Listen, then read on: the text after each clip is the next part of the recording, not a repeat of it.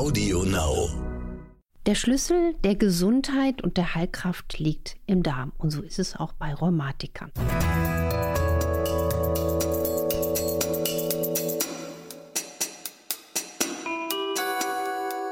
Dr. Anne Fleck, Gesundheit und Ernährung mit Brigitte Leben.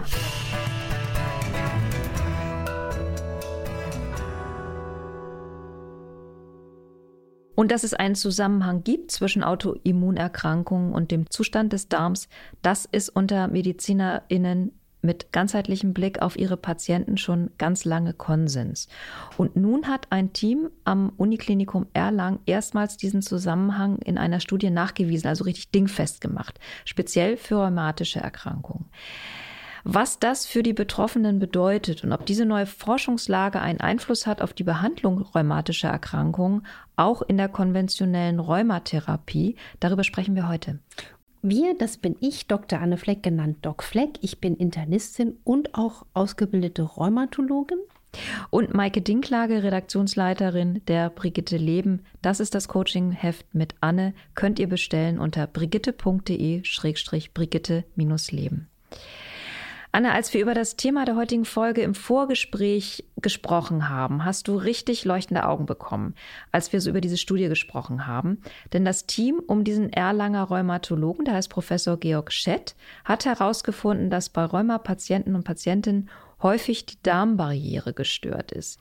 Ausgangslage der Studie war die konkrete Beobachtung, dass es bei einer Darminfektion auch häufig zu einer Gelenkentzündung kommt und dass die Patienten mit chronisch entzündlichen Darmerkrankungen wiederum, also Menschen, die an Morbus Crohn oder ähm, Colitis ulcerosa leiden, nicht selten eben auch Gelenkbeschwerden haben. Also da liegt ganz offensichtlich ein Zusammenhang vor. Du gehörst ja zu denen, die diesen Zusammenhang schon ganz lange sehen und wir haben ja auch ein paar Mal schon im Podcast darüber gesprochen. Jetzt gibt es eine eindeutige Studienlage. Welche Bedeutung hat das denn aus deiner Sicht? Es ist sehr, sehr schwierig. Es ist ein steiniger Weg und deswegen bin ich sehr dankbar für diese Studie, weil jetzt ist wieder so der Moment, so dass jeder sagt, habe ich doch schon immer gewusst. Ja, war doch klar. Kommt aus dem Darm. Nee, war eben nicht getan. Und jetzt haben wir zum Glück Evidenzen, die zeigen, ja, kommt aus dem Darm. Ich meine, schon die alten Chinesen haben das, diese Urkraft, Heilkraft wie Krankheitspotenzial im Darm beschrieben. Sie haben das so ausgedrückt, der Tod steckt im Darm. Ich versuche ja mal ein bisschen optimistisch ranzugehen. Und deswegen wäre mein ganz dringender Wunsch, auch an alle Kollegen, die zuhören und die auch in der Wissenschaft unterwegs sind. Es wäre so lohnenswert, gerade wenn wir Autoimmunerkrankungen und den Zusammenhang nicht nur mit Darm beforschen würden, sondern mit chronischen Infekten, um einfach zu zeigen, es gibt eine Ursache. Es steht ja auch in den Lehrbüchern der Rheumatologie. Ich bin ja ausgebildete Rheumatologin, gibt es gar nicht so viele in Deutschland, weil es einfach ein unglaublich kompliziertes Fach ist. Da steht in der Regel immer Ursache der Erkrankung unbekannt. Und das kann doch nicht sein. Wir müssen doch den Fokus der Forschung darauf legen, warum kommt das zustande, wo kommt es genau her, um dann gezielt auch Medikamente, Ansätze zu entwickeln und dann am besten noch vorzubeugen. Und deswegen, ach Gott sei Dank, gab es jetzt mal einen Lichtblick und ich kann dann wirklich auch mal entspannt sein und sagen, Mensch, habe ich lang gewusst und das ist so schön, wenn du einfach von deiner Intuition wusstest, das ist eine unbeirrbare Wahrheit. Also wie wenn du weißt, die Evidenz ist auf deiner Seite. Wir haben den Zusammenhang in mehreren Folgen zum Thema Autoimmunerkrankungen schon dargestellt. Vielleicht kannst du noch mal kurz erklären, wie evoziert eine gestörte Darmbarriere dann die Autoimmunerkrankung? Also wie wirkt das zusammen? Also das ist ein, ein spannendes Kapitel. Wer das genau mal lesen will, verstehen will, zum Beispiel gibt es ein ganzes Kapitel im, im Buch Energy dick beschrieben. Die Darmbarriere ist quasi unsere äußere Verteidigungslinie, ähnlich wie unser Nasenrachenraum, Schleimhaut, Haut. Und unser gesamter Verdauungstrakt, jetzt nicht nur der Darm, also auch die Speiseröhre, der Magen, dort tritt das Außen, was wir von außen in den Körper reinbekommen, mit dem Innen in Kontakt. Und deswegen ist die Darmschleimhautbarriere hoffentlich bei den meisten von uns gesund. Leider ist es aber de facto oft nicht so. Durch all solche Einflüsse werden zum Beispiel diese Wächter an der Schleimhautbarriere lahmgelegt. Und dann wird die Schleimhautbarriere durchlässig. Und das ist etwas, was nicht passieren kann, so nach dem Motto, dann kommt nämlich etwas aus dem Darminneren in den Blutkreislauf. Und das ist so. Was wo nicht reingehört, soll wo nicht reinkommen. Und dann marschiert nämlich etwas aus dem Darm, Lumen, aus dem Inneren des Darms in den Körper über die gestörte Darmschleimhautbarriere in den Blutkreislauf und dann ist da Aufruhr.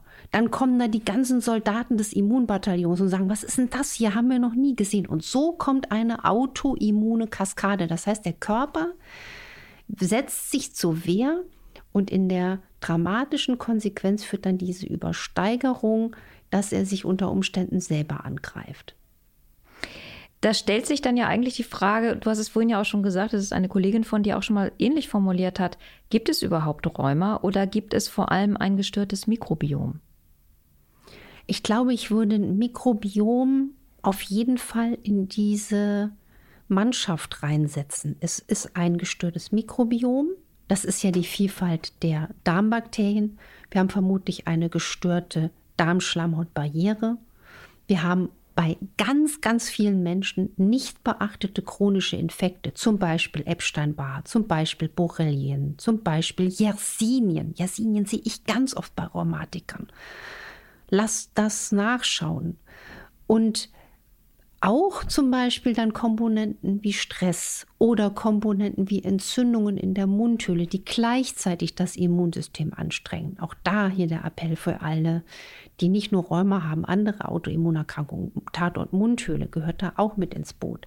Und aus diesem zusammengefügten Puzzle, aus dieser Mannschaft, aus dieser, ich will jetzt gar nicht, Mannschaft klingt ja positiv, aus dieser Gang des Übels, sage ich mal, da wird dann so ein, ein, ein übler Mix, der die Krankheit hervorbeschwören kann. Kann ich den bei einer Darmspiegelung nachweisen? Das ist eine spannende Frage. Leider nein. Also wenn wir einen Magen spiegeln oder eine Darmspiegelung, man geht dann quasi mit einem Schlauch, wo vorne ein Licht und eine Kamera dran ist, in den Verdauungstrakt, dann sehen wir nur makroskopisch, also nur mit der bloßen Kraft des Auges. Klar nimmt dann der untersuchende Arzt gerne auch mal eine Probe, was sich auch empfiehlt, aber das heißt nicht, dass man da auch die Darmschleimhautbarriere da bestimmen kann. Außerdem ist auch immer gefährlich, wenn man dann gerade etwas vielleicht nachweisen will, eine Entzündung oder eine Mastzellaktivierung, was man auch gerne über eine Darmschleimhaut messen kann, wenn man dann genau daneben eine Probe entnimmt und da nichts sieht, ist das auch nicht, dass die Krankheit gleichbedeutend ausgeschlossen ist. Die Darmschleimhautbarriere lässt sich sehr gut im Labor messen. Da gibt es ganz einfache Marker, die ich auch beschrieben habe. Marker im Stuhl, Marker im Blut, da reichen ganz wenige, zum Beispiel Zonulin und auch andere. Und dann weiß man schon genau Bescheid, habe ich da ein Problem, ja oder nein. Ein Marker, auch klinisch, ob man ein Problem mit der Darmschleimhautbarriere hat, sind zum Beispiel alle Menschen, die sagen, ich vertrage diese oder andere Lebensmittel nicht. Das ist nämlich ein Zeichen, hui, da flutscht was aus dem Nahrungsbrei, aus dem Darm in den Blutkreislauf und das macht den ganzen Aufruhr. Also wer sowas hat, der weiß, ich habe mit der Darmschleimhautbarriere ein Problem und jetzt, hui, wenn jetzt einige so aufgescheucht im Stuhl und nervös rumrutschen oder das Sofa verlassen wollen, zum Beispiel, was macht die Darmschleimhautbarriere dicht? Da gibt es ja tolle Tipps auch im Heil-ABC der Verdauung in Energy und, und gerne setze ich da auch Glutamin ein. Das ist eine Aminosäure, die beschreibe ich dann so, die ist so wie der Mörtel. Damit dichtet man dann auch die Schleimhaut wieder mit anderen Dingen ab. In der Erlanger Studie wurden die Patienten und Patientinnen ja mit hochdosierten Ballaststoffen behandelt, also in behandelte Anführungszeichen. Die haben jeden Tag 30 Gramm gegessen. Sind Ballaststoffe können die da ein wichtiger Schlüssel sein? Und was muss man essen, um auf 30 Gramm zu kommen? Genau, die Ballaststoffe sind ganz, ganz, ganz entscheidend. Warum? Wenn wir ausreichend Ballaststoffe essen, dann wird das Darmmilieu so gestärkt, dass die guten, gesund und schlank machenden Darmbakterien wieder wachsen und gedeihen können und die produzieren Darmschleimhautbarriere schützende Substanzen. Also nicht nur jetzt Mörtel von außen, sondern dass der Darm in die eigene Heilkraft kommt. Und ganz wichtig, die meisten von uns, vielleicht jetzt nicht alle, die uns zuhören, die sind ja schon super schlau und engagiert, juhu. Aber die meisten da draußen essen viel zu wenig Ballaststoffe und da sollte man einfach langsam rangehen. Immer ruhig brauner, ne? ruhig mit den jungen Pferden. Weil wenn man dann auf einmal zu viel Ballaststoffe isst, dann hat man Blähungen, fühlt sich damit nicht wohl. Einfach langsam anfangen. Und zum Beispiel eine gute Ballaststoffquelle sind zum Beispiel Nüsse, Beeren, Samen. Also man kann allein schon den Ballaststoffgehalt sowas von aufmotzen, wenn man pro Tag ein, zwei Hände Nüsse isst, ein, zwei Hände Beeren isst, vielleicht zwei Lauchstangen als Suppe verarbeitet, wenn man Brot und Getreide isst in Vollkornform und zwar wo volle Körner drin sind. Vollkornbrot, was fein gemahlen ist. Ne? Das hat ähm, auch ja wieder einen höheren Blutzuckerreiz. Es gibt ganz spannende Zusammenhänge. Aber diese charmante Variante mit Nüssen, Kernen, Samen zu arbeiten und mit Grünzeug und mit Beeren, kann man sehr, sehr viel machen. Findest du diese, äh, diese Größenordnung 30 Gramm interessant? Also kann, das scheint mir schon eine rechte Menge zu sein. Oder würdest du sagen, das ist eigentlich das, wenn man, ja, wenn man morgens sein, sein, seine Leinsaat isst, hat man das eigentlich schon intus? Also muss man schon ein bisschen mehr. Also morgens so ein, so ein, so ein also entweder ein Vollkornporridge oder was ich gern mag, so ein Leinsamen, Chiasamen fein mahlen mit einem Milchersatz und da wirklich eine große Portion Beeren drauf, eine Handvoll Nüsse drauf. Ich mache meistens auch noch ein paar, gibt es auch fertig solche Sachen, so ein bisschen Leinsamen geröstet mit Apfelsaft gesüßt. Das schmeckt dann auch so richtig nett. Ne? Und dann, dann habe ich schon eine unglaubliche Menge. Und ich peppe das dann aber noch auf mit zwei Teelöffeln Akazienfasern. Mhm. Die sind sehr, sehr fein gemahlen. Die können auch Menschen vertragen, die eher vieles nicht vertragen. Und dann hast du schon mit einer Mahlzeit das Gros geschafft. Und wenn man dann einfach sagt, abends macht man sich noch eine, eine, eine Gemüsesuppe als Entree oder zum Mittagessen und dann vielleicht abends noch eine Handvoll gedünstetes Gemüse, dann ist man, dann ist man da genau drin. Und die 30 Gramm, die sollten es langfristig schon sein. Die sollte man anstreben, auch aus präventologischer Sicht. In dieser Studie wird ja vor allem die rheumatoide Arthritis genannt. Die Frage ist, ob die Erkenntnis, die aus dieser Studie erwachsen ist, eigentlich tatsächlich primär gelenkbezogen ist oder ob die auch bei anderen Rheumaerkrankungen oder überhaupt über, darüber hinaus anderen Autoimmunerkrankungen relevant sein kann. Also bei den rheumatischen Erkrankungen beispielsweise bei der Psoriasis-Arthritis oder eben auch bei Hautlupus. Also bei Erscheinungsformen, die zumindest in ihrem äußeren Bild nicht direkt mit den Gelenken zu tun haben. Absolut. Ich setze da wirklich ganz klar alle Autoimmunerkrankungen in diese äh, Arche Noah also in die Arche Noah, auf der man hoffentlich dann auf die Darmgesundheit äh, achtet. Ganz, ganz, ganz, ganz klar. Also könnte man jetzt auch wieder sagen, wo ist die Evidenz, wo ist die Studie? Es ist einfach erfahrungswert. Ähm, da gehört noch viel mehr rein. Da gehört die Neurodermitis rein, da gehören die chronisch entzündlichen Darmerkrankungen rein, da gehört ähm, die Hashimoto-Erkrankung rein, da gehört auch die autoimmune Diabetes rein.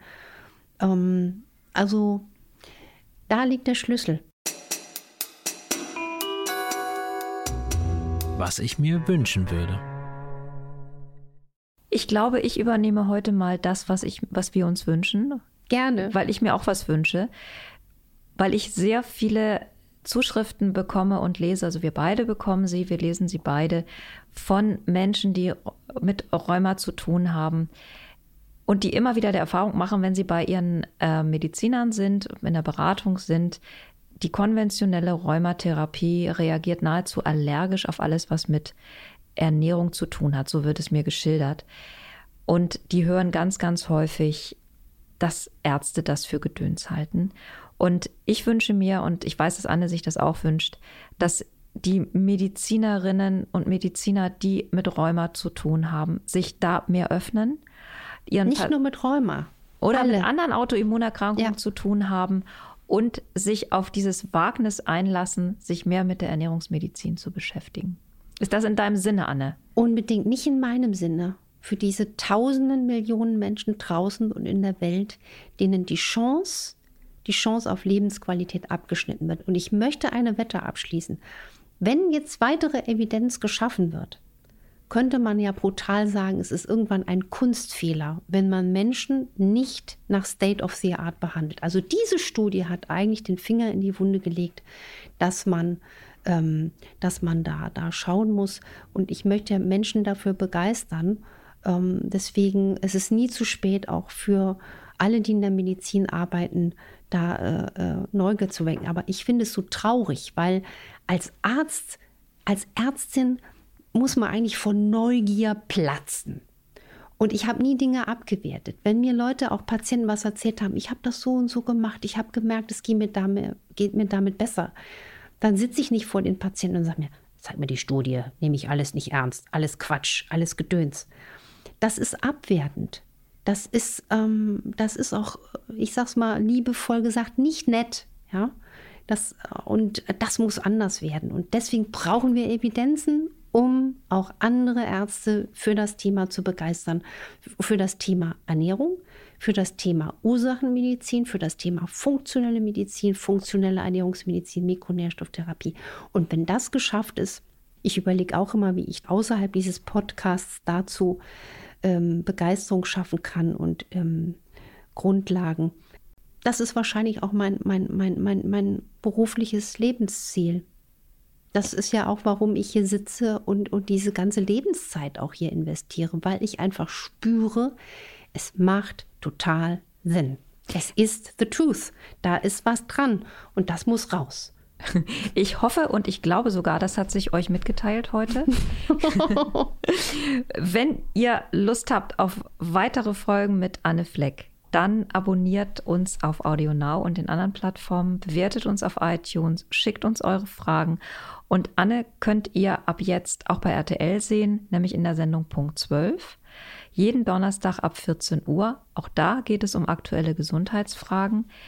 Wir sind nächste Woche wieder für euch da, freuen uns jetzt schon darauf, überlegen uns wieder neue spannende Themen und sagen bis dahin Tschüss. Wir sagen bis dahin Tschüss. Mir ist gerade ein neuer Hashtag eingefallen. Mein Wirklich. Gott, mein Gott. Justice for Health. Justice for Health. Hashtag Justice for Health. Ihr werdet davon hören. Genau. Bis bald. Tschüss. Macht was draus.